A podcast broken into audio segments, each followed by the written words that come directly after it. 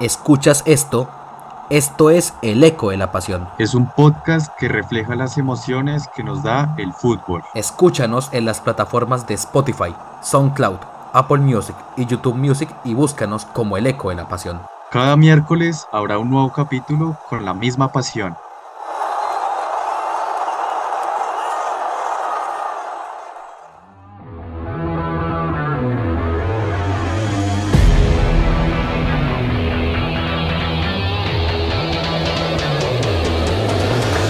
Un cordial saludo para todos, los invitamos a esta nueva edición del Eco de la Pasión.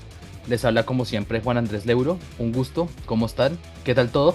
Pero de antemano, pues, pasó el burro por delante, ahora voy a presentar a mi compañero, a Daniel Paredes. Dani, ¿cómo estás? ¿Qué tal todo? Cuéntame. ¿Cómo estás? ¿Cómo estás, Juan Andrés? Bien, bien, afortunadamente bien, eh, con ganas ya de hablar de la actualidad, de lo que ha pasado en el mundo del fútbol, el que ha sido, ha sido bastante... bastantes cosas, la verdad, ahí por ahí polémica, no, no falta, ¿no? En España sobre todo, pero bueno, en Colombia sigue las, las fechas, eh, aquí yo como corresponsal latino, uh, me corresponde hablar de, de nuestra liga, ¿no? Es, es extraño, yo quisiera empezar a hablar porque de aquí a marzo vamos a tener partidos todos los días, va a ser todos los días eh, partidos, algo muy extraño, o sea, el calendario que hizo la Dimayor para este año es paupérrimo, si me preguntan, la verdad no entiendo cómo, cómo no se puede jugar simultáneamente, es por la señal de, de un canal que, que acá transmite, retransmite los partidos, como tiene solo una señal y es de pago, entonces no, no puede al mismo tiempo transmitir más de dos partidos, es algo absurdo, algo que si tiene E S P N por ejemplo, pero bueno, eso ya es otro tema, discusión para otro programa si quieren. Colombia acaba de terminar la cuarta fecha con Santa Fe. Voy a empezar queriendo hablar con, con Santa Fe, ya tú me ayudarás, Juan Andrés.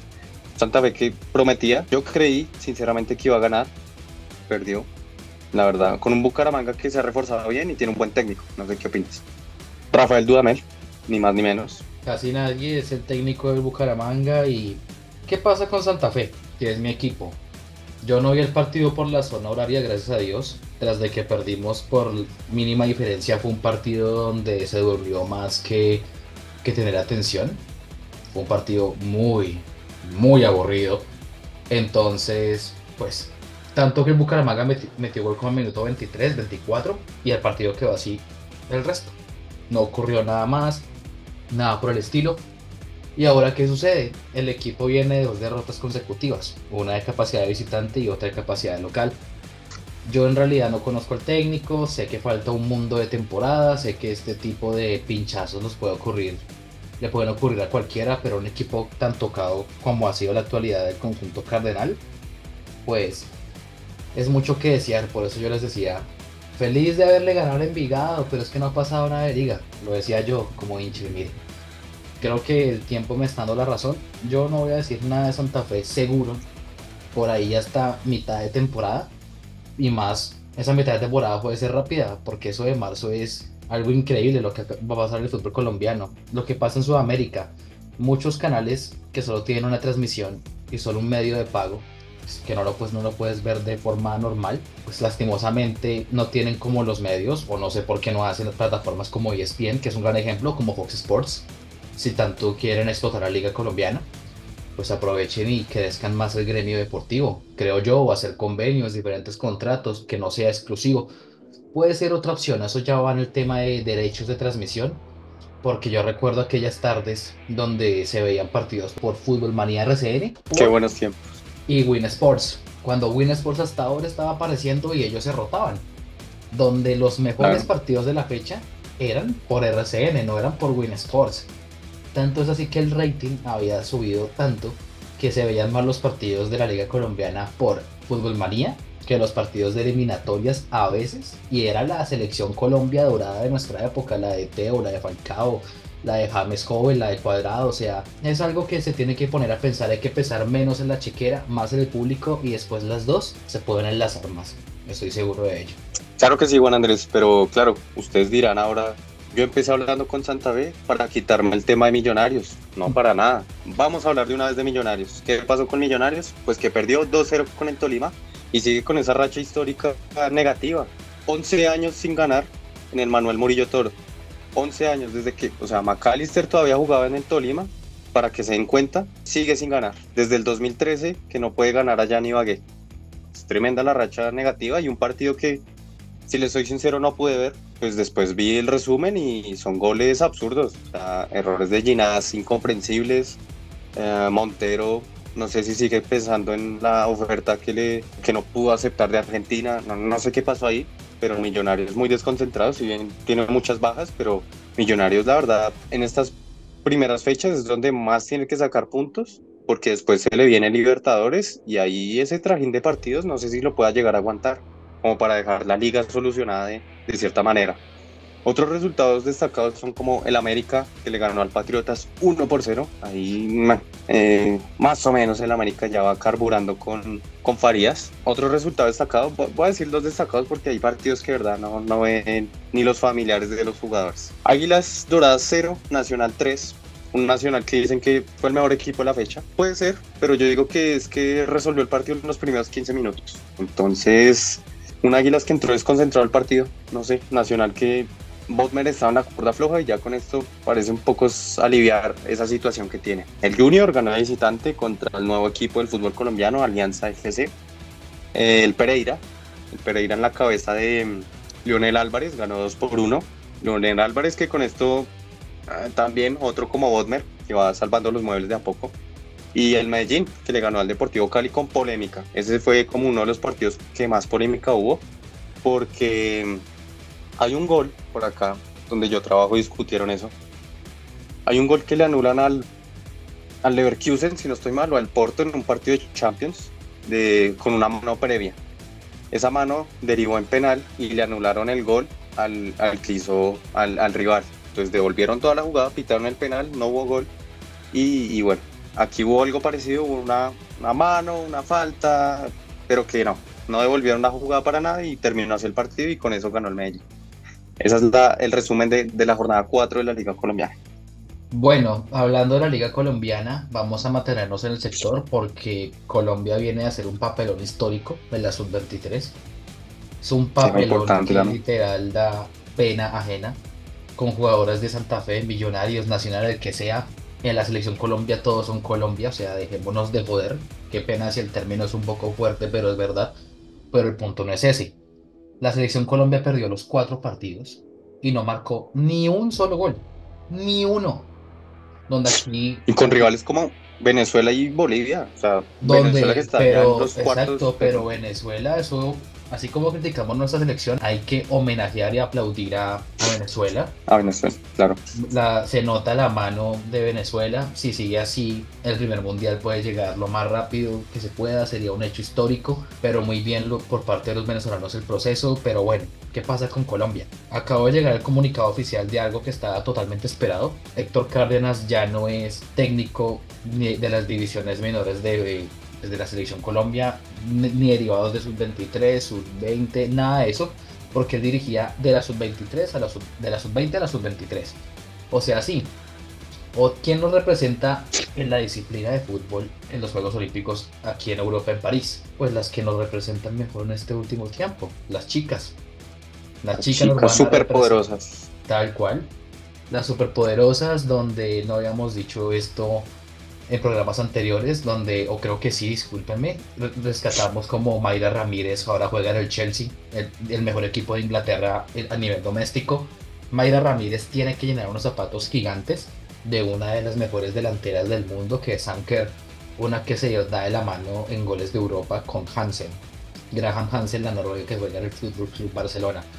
Y otra jugadora que también está deslumbrando en el exterior, pese a su edad, pero creo que la mejor de nuestro, de nuestro plantel es Catalina Usme en el Pachuca de México.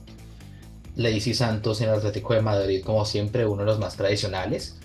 Y pues el, los Juegos Olímpicos en la categoría de fútbol, vamos a ver que las chicas nos deparan. Kikita, no, hay que esperanzarnos a una medalla dorada. No, no, tenemos que estar atentos de ello, sobre todo porque Colombia... el rival... yo creo es? que es España. Epa. Sí, el rival es, pues, son las campeonas del mundo. Exacto. Son las campeonas del mundo las que tienen mejor rendimiento lineal. Y pues otro rival fue, fueron las que nos sacaron, las subcampeonas del mundo, que es Inglaterra, que también tiene un plantel muy fuerte y rico en el campo. Bueno, ¿qué nos mantenemos con Argentina? Donde tenemos que dar una previa. A partir de este domingo vamos a tratar de sacar a ustedes un producto especial, el cual, cuando sea publicado mediante nuestras redes sociales, lo podrán disfrutar, valga la redundancia, con un invitado especial que viene del país del cual vamos a hablar. Argentina. ¿Qué pasa en Argentina, Daniel? Boca volvió a ganar, pero las críticas hacia el matador, hacia el Tarzán, hacia Cavani no paran.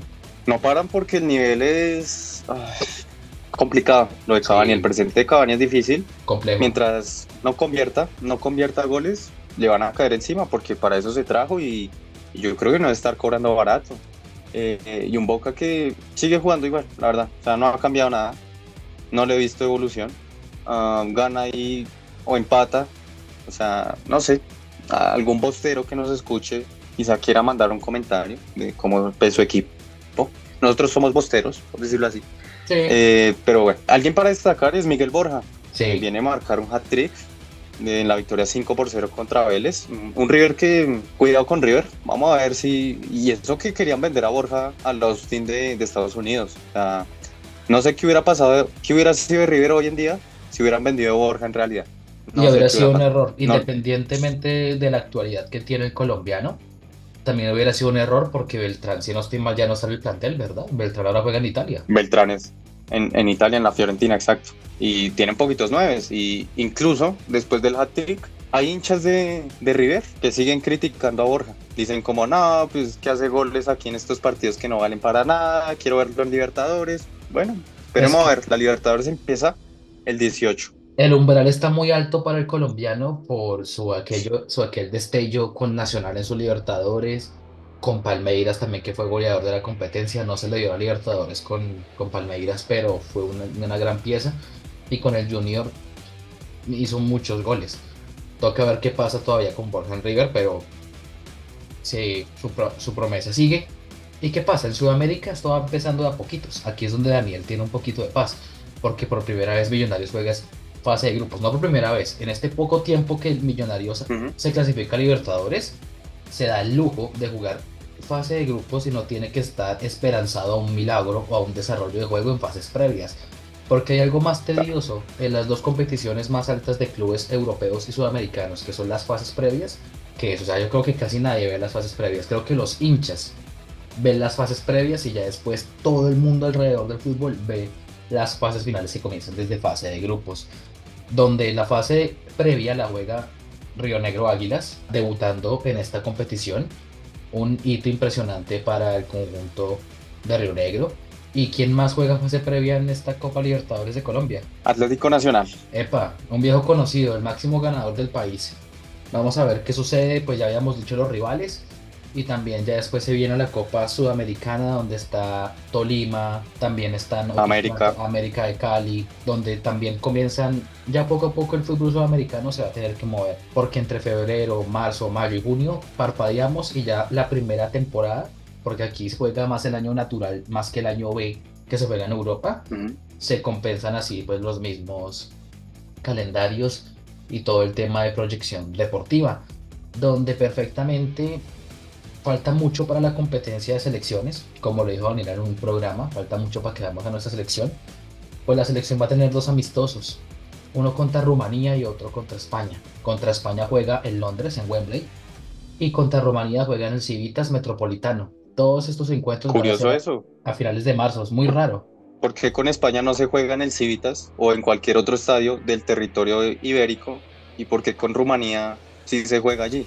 Es muy raro, hasta aquí muchos colombianos nos pareció irónico, muchos colombianos que van a tratar de ir, vamos a ver si se pueden dar las posibilidades, aunque no creo, hay que sobrevivir, gente, hay que sobrevivir. Sí, no. Sí, o sea, está como... Primero toca comer. Primero toca comer porque toca comprar pasaje, toca, toca conseguir estadía y toca conseguir boletos. Y la entrada. Entonces, y la entrada, entonces, y, y es en el Civitas donde, eso es un, una ironía, aquí ya vamos como cambiando el papel. Tomamos un vuelo directo de, de Sudamérica a Europa, donde se pusieron a hacer comparaciones de los partidos más importantes ahorita en la liga alemana, que es la Bundesliga, y en la liga española, la liga E A Sports, con, por parte de los clásicos de los líderes. como así, Real Madrid contra Girona en el Santiago Bernabéu y Bayern Leverkusen, Bayern Múnich, que si no, si no se juega en el Bayern Arena. ¿Qué es esto? La boleta más barata del partido Real Madrid, Girona noventa y cinco euros, la más barata, y la más cara doscientos treinta euros. Esta información la sacamos de Post United, un medio de información muy relevante y nuevo, relativamente nuevo aquí en España. Les mandamos saludos si nos conocen. Y también, ¿cómo comparamos esto? Bayern Leverkusen, Bayern Múnich, donde yo creo que el juego sería más rico por la calidad de jugadores que hay, no es por nada, perdón. veinticinco euros la más barata, setenta euros la más cara. No, si me pueden elegir a mí, tengo a un partido al cual ir, yo voy directamente al de Alemania. El de Alemania te ofrece, por, por eso que dices, por dos planteles y por... me atrevería a decir el presente. Yo creo que el Girona sinceramente hoy no le va a competir al Real Madrid, no le va a competir, y menos con las bajas que tiene, ¿no? Que esa es otra polémica que hay en España. Michel, Lin y Ángel Herrera. Ya que entramos a esta discusión, entremos de una a la Liga Española, que casi la dejamos de última, entremos de una porque a veces entrar de primero sale mejor. ¿Qué ocurre, Daniel? ¿Qué pasó? Una polémica tremenda porque están desarmando al Girona antes de enfrentar al Real Madrid. No sé si es porque le tengan miedo al Girona. Sinceramente, el Real Madrid tiene mucho equipo, va en el Bernabéu. No entiendo por qué tanta precaución con echar a Michel primero, que se me parece que fue una expulsión injusta. Empezando por ahí, porque Michel, según él, dice que reclamó normal, ni airadamente, ni con groserías, nada. Reclamó algo que para él creía justo, que, que se debía dar y, y no se dio. Y a Ángel Herrera le sacaron amarilla y por quinta amarilla se pierde el juego. Y a Ángel Herrera, que volvía de lesión, y es una pieza clave, fundamental. De hecho, viene a hacer el gol, uno de los goles, bueno, el gol que le anularon, eh, curiosamente también, como con polémica, para variar, al Girona, que, que empató con la Real Sociedad. Eh, un, un gol con un previo fuera de juego de cuarenta segundos atrás. O sea, no sé, los árbitros, el V A R, escudriñó por ahí a ver si había un minuto, media hora atrás, una falta para pitar y anular el gol del Girona, para que el Girona llegara por debajo del Real Madrid a esta fecha definitiva para la Liga. Y, y bueno, también hay polémica por el lado culé y blaugrana, ¿cierto, Juan Andrés? Sí, el lado culé y blaugrana le ganó tres por uno a la Alavés, dos goles seguidos para Vitor Roque, que en cuestión de diez minutos hizo un récord impresionante. Entró, amarilla, gol, segunda amarilla y roja, donde en serio, venga. O sea, nosotros queremos la Liga Española porque juega los equipos más populares del fútbol, que son Barcelona y Real Madrid. Tras de que son los equipos más, más populares, pues ese es el equipo que, el cual seguimos nosotros. Pero bueno, independientemente si hubiera sido injusta o justa la expulsión, para mí fue injusta, y creo que para la mayoría también. Totalmente. La amarilla, roja, y se pierde a Víctor Roque, donde, pues bueno, Lewandowski volvió a meter gol, gracias. Pero igualmente viene con hambre de gloria. Es que eso a veces es más bueno, mucho mejor, que tenga hambre de gloria un jugador para comerse al mundo literalmente y darlo todo. Eso es muy bueno por parte de un futbolista, y eso se te está viendo a Vitor Roque. Pero bueno, la polémica de dónde viene. Ocurre la expulsión, un montón de cosas, va pasando todo, y pasan horas del encuentro. Y el jugador al cual le metieron la falta sube una foto en redes sociales diciendo sin palabras, el emoji, como mm. uh-huh. Ay, pero aquí sí viene lo bueno.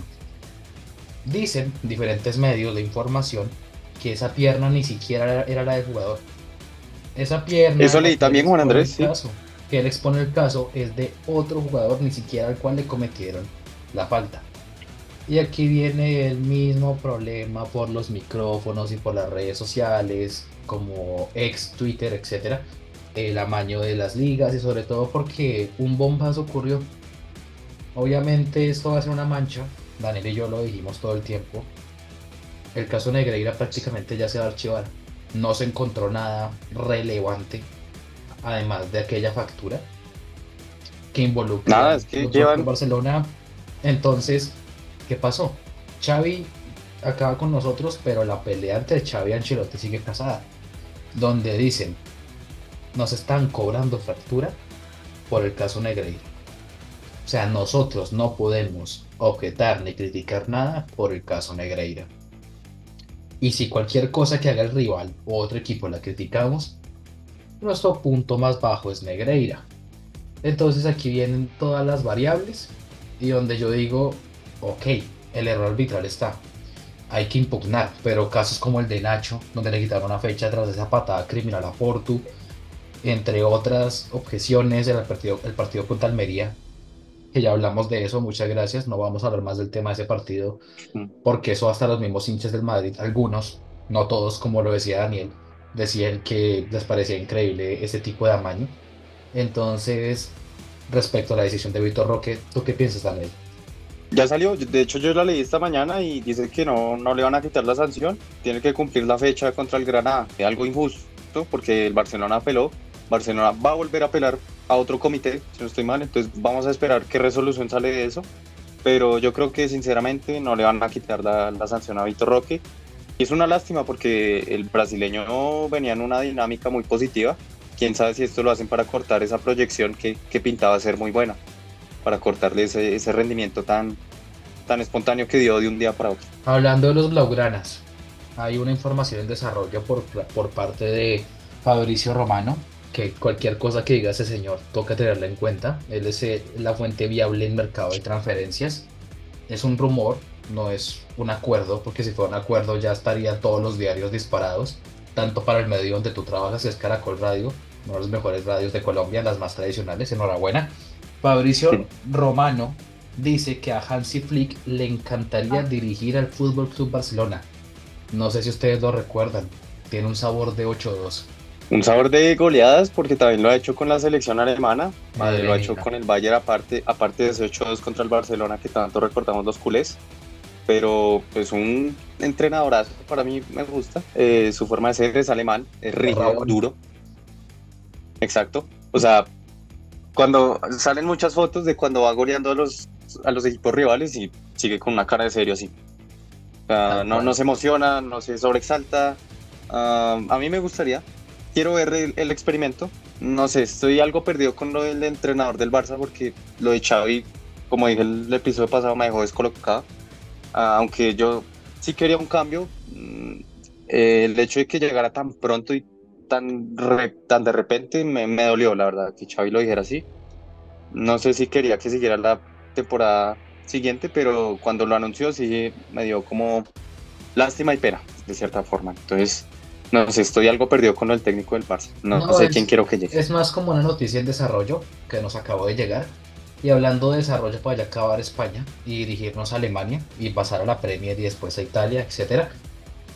En España se jugó la primera semifinal de la Copa del Rey entre la Real Sociedad y Mallorca, donde quedaron cero cero, donde Sadik, jugador, venía en muy buena continuidad, pero gracias a sus errores del día de ayer, tanto que el jugador se le ve devastado y todo cuando es reemplazado en el, planti- en el partido, quedó cero cero.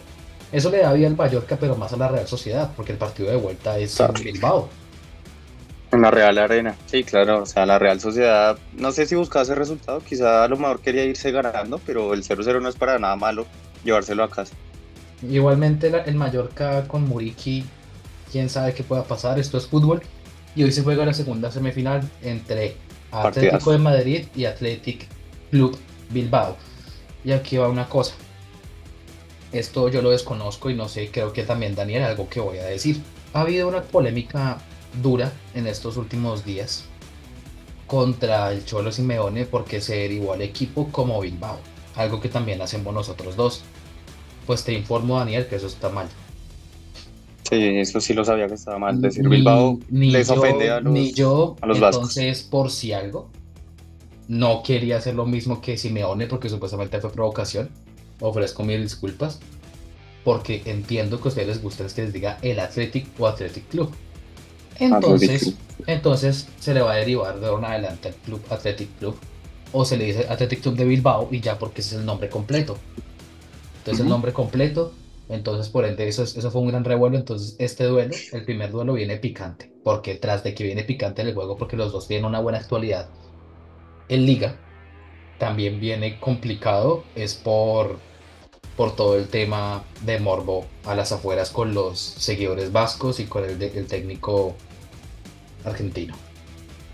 Por eso digo que es un partidazo, más allá de, yo creo que es un clásico, o sea, históricamente si no estoy mal, el Atlético de Madrid eh, empezó como una derivación del Athletic Club de Bilbao, es decir, fue como una cantera que se hizo en Madrid eh, del mismo club, y después, bueno, se separan, si no estoy mal, eso es algo así, algo así tengo entendido que es la historia de ambos clubes, pues, pa- pero partidazo, como decías bien. Es un encuentro eh, que tiene mucha historia. Con actualidad. Que tiene, que tiene actualidad e historia. Bueno. Pero bueno, yo quería preguntarte por una hipotética final. ¿Tú, tú qué crees? Porque yo he leído varias cosas de que nos deben un, un derbi vasco, que, que ya hubo, pero sin gente, eh, por el COVID, por el tema del COVID. Entonces fue una final algo descafeinada porque no hubo público. Entonces, si se llega a dar, yo quiero que sea la final vasca, la verdad. Yo también. Pero con público. No, yo, yo igual. O sea, sería o sea, una... Un, y una revancha de ese partido y vivirlo como, como debe ser un partido de fútbol. Qué pena mi comentario. Yo, aunque, aunque no tuviera público, yo preferiría mil veces que fuera el derbi vasco que el Atlético de Madrid pasara. Y muchos me van a decir, pero el, el, el Athletic Club fue el que eliminó al Barça. Pero es que Daniel y yo lo sabíamos desde antes que eso iba a ocurrir. El Athletic sí. Club es un gran club. Viene un buen presente. Y en cambio el Atlético de Madrid, a mí en lo personal, casi nunca me ha gustado. Lo toleré por Radamel Falcao, entre otros jugadores. Entonces, en gustos personales y por morbo, expectativa, siempre sería genial ver un derbi vasco, y ahora con diferentes cuestiones, actualidad, etcétera, sería algo muy interesante. Dicen que es la final favorita, aunque esperemos que pasa hoy, porque Griezmann puede decir estoy presente, o cualquier otra mm. magia de, de Atlético de Madrid, porque las individuales a veces pesan. Y ahí gana un poquito del Atlético de Madrid. Pero vamos a ver qué pasa. Esto es fútbol. El partido se juega el día de hoy a las tres y media de la tarde, hora Colombia, nueve y media de la noche, hora española. Así es, partidazo. Ahora yo creo, vamos a hablar, ya que veníamos hablando del Leverkusen, vamos a Alemania. Un Leverkusen que ayer casi, casi queda eliminado en la Copa. El Stuttgart le hizo bastante pelea. O sea, yo por un momento pensé, primer partido, primera derrota y por, por ende eliminación de un torneo. Que a decir verdad, vi el cuadro ayer, un torneo que puede ganar también el, el Bayern Leverkusen. El Leverkusen puede estar, puede estar ap- ap- apostando al doblete nacional, y no solo eso, a un triplete, a un triplete, porque en la Europa League, cierto que está el Liverpool y otros planteles, llega sí. el Milan, llega a otros equipos, pero también al Leverkusen nunca le ha ido mal en Europa League. Solo fue la temporada pasada que tuvo su pinchazo y no pudo destacar más, donde apenas estaba agarrando el equipo Xavi Alonso. Jonathan Tah metió el gol al minuto ochenta y nueve y se dio la victoria para los de, Lever- los de Leverkusen. Y pues el Stuttgart, que fue su rival, es el tercer clasificado de la Liga Alemana. O sea, no es casualidad lo que están haciendo un, estos dos planteles. Era un buen partido, o sea, era, claro, dos, dos de los tres mejores conjuntos de la Bundesliga se enfrentaban en, un, en unos cuartos de final que... que prometían, y a la final si bien un Leverkusen que de verdad siempre gana al final, últimamente está ganando al final, ese equipo de verdad toca estar muy concentrado los noventa minutos, porque si no claro. te la mete la clava. De una forma indirecta ya habíamos dado el anticipo de lo que ocurre, porque si el Bayern Múnich gana este fin de semana ya es líder como siempre, pero si el Leverkusen gana puntos. Se le vuela a cinco puntos. Ahora, esos cinco puntos ahora sí pueden ser reales, o sea el partido El señor partido este fin de semana es Bayern Leverkusen, F C Bayern Múnich. Y quiero ver cómo sale el Bayern, porque el Bayern eh, sabe que esto es una final y para el título es el partido más importante. Total. El partido más importante para el título. Vamos a ver qué ocurre en dicha fecha, sobre todo porque la Serie A también tuvo un clásico el día domingo, el domingo que tuvimos grandes partidos, donde perfectamente el Real Madrid empató uno por uno con el Atlético de Madrid, donde hubo ley del ex, y de qué manera, de Marcos Llorente al minuto, al último minuto, la última jugada, un golazo, pisó hasta, hasta el escudo del Real Madrid, diferentes problemas, etcétera. ¿Qué pasó en la, en eh, la Premier League? Dos de mis equipos favoritos, pero el que más me gusta es este, el Liverpool, perdió contra el Arsenal, el Arsenal que cuando, qué pena decirlo, porque... nos mal acostumbró a decirlo así, cuando se le da la gana juega bien y gana, pero también gozó con un poco de suerte.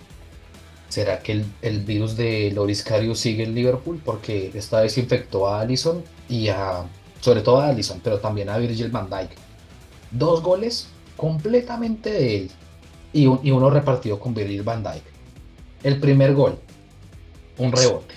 El segundo gol, se enreda con Van Dijk y gol de Martinelli. El tercer gol, un gol de túnel donde, tros, donde Trozar, pues mágico toda la jugada que se hizo, pero ese gol fue error táctico del arquero. Y eso que el mejor arquero del mundo, según, según los jugadores del FIFA, es Alisson. O sea, la carta del mejor arquero Totti es Alisson. No sé, yo tengo mis dudas con el segundo gol. Yo le echo más la culpa a Van Dijk. Sinceramente, sí, porque no se habló, porque pues... ese, ese balón era más de Alisson. Pero es eso, error de comunicación, aunque sea de los dos. Un defensa es eso, pero que, y un portero. Es que Van Dijk, Van Dijk al inicio de la jugada deja picar ese balón. Entonces, no sé. Por, por eso digo, o sea, Alisson es el, es el más razonado porque es el portero, el portero. Le van a aplaudir mil veces una tajada, pero haces un error, te lo van a recriminar siempre. Un puesto ingrato, ser portero, eso sí es verdad.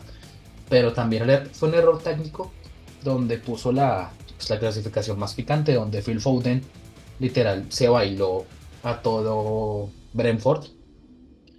Se El bailó que... y rescató al City. Exactamente. El City empezó sí. perdiendo y yo dije, cuidado. Cuando Haaland falló ese mano a mano, llegué, mmm, se le va a ir complicando al City. Y bueno, llegó Foden con su magia. Exactamente. Y... Y, el, y el City de un partido. Lo gana y es líder por un punto de diferencia. Volvemos al capítulo tres y final. Klopp versus Guardiola. Otra liga de suspenso. ¿Por qué? La dos mil diecinueve... dos mil veinte... No, no, la, la dos mil dieciocho y diecinueve... noventa y nueve puntos City, noventa y ocho Liverpool. Mira esa locura. La veintiuno veintidós, noventa y cuatro puntos City, noventa y tres Liverpool. Y ahora puede pasar exactamente lo mismo esta temporada. Vamos a ver qué ocurre con los de Anfield y pues con los de Guardiola, que son los favoritos por actualidad, y lo que vienen ahorita es porque son los ganadores de todo. Ahorita son. Y sinceramente que... yo pensé que esta temporada el City la liga no le iba a dar, porque empezó muy mal, muy mal. Pero es que decíamos lo mismo con el Arsenal la temporada pasada y después lo dejó regado. Sí, es verdad. Yo con sea, el City no sé por qué no me fío, pero últimamente me está cerrando la boca no, de una no, manera es que, es que a ellos les gusta, es que hacen la típica del Real Madrid. Ah, ¿no creen que estoy fuerte? Llegan y uh. dicen, aquí llegué y aquí estoy. Uh. A mí no me jodan.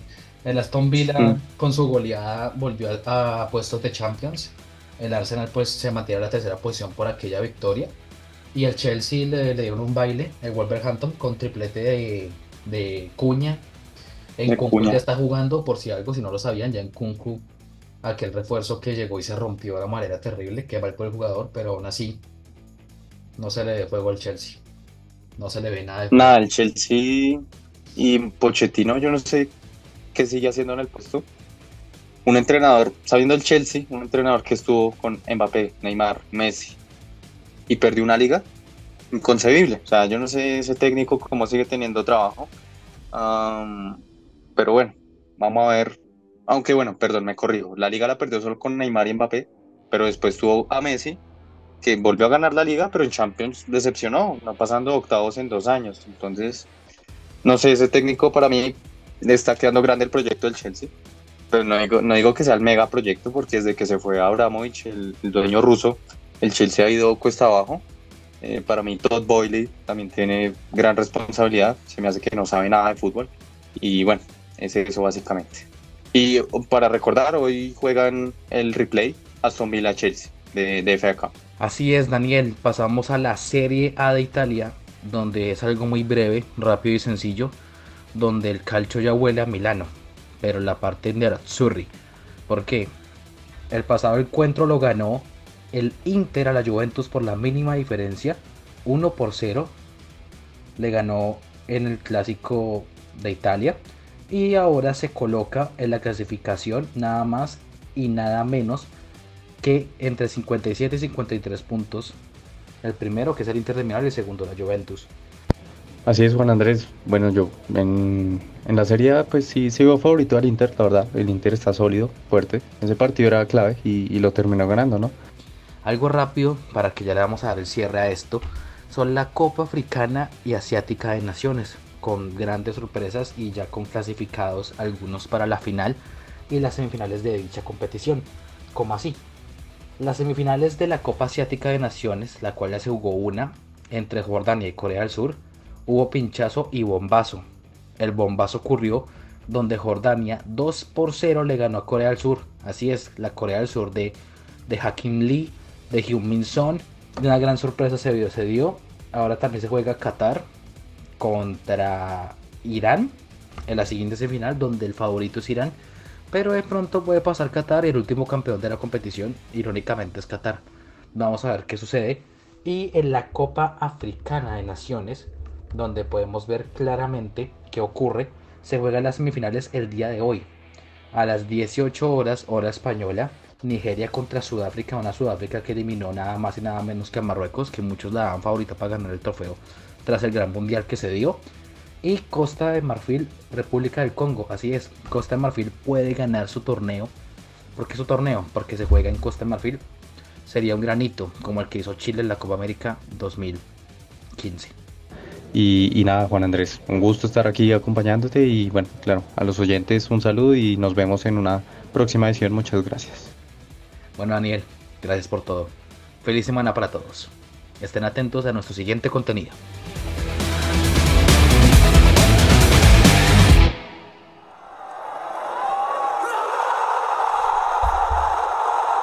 Escuchas esto, esto es El Eco de la Pasión. Es un podcast que refleja las emociones que nos da el fútbol. Escúchanos en las plataformas de Spotify, SoundCloud, Apple Music y YouTube Music y búscanos como El Eco de la Pasión. Cada miércoles habrá un nuevo capítulo con la misma pasión.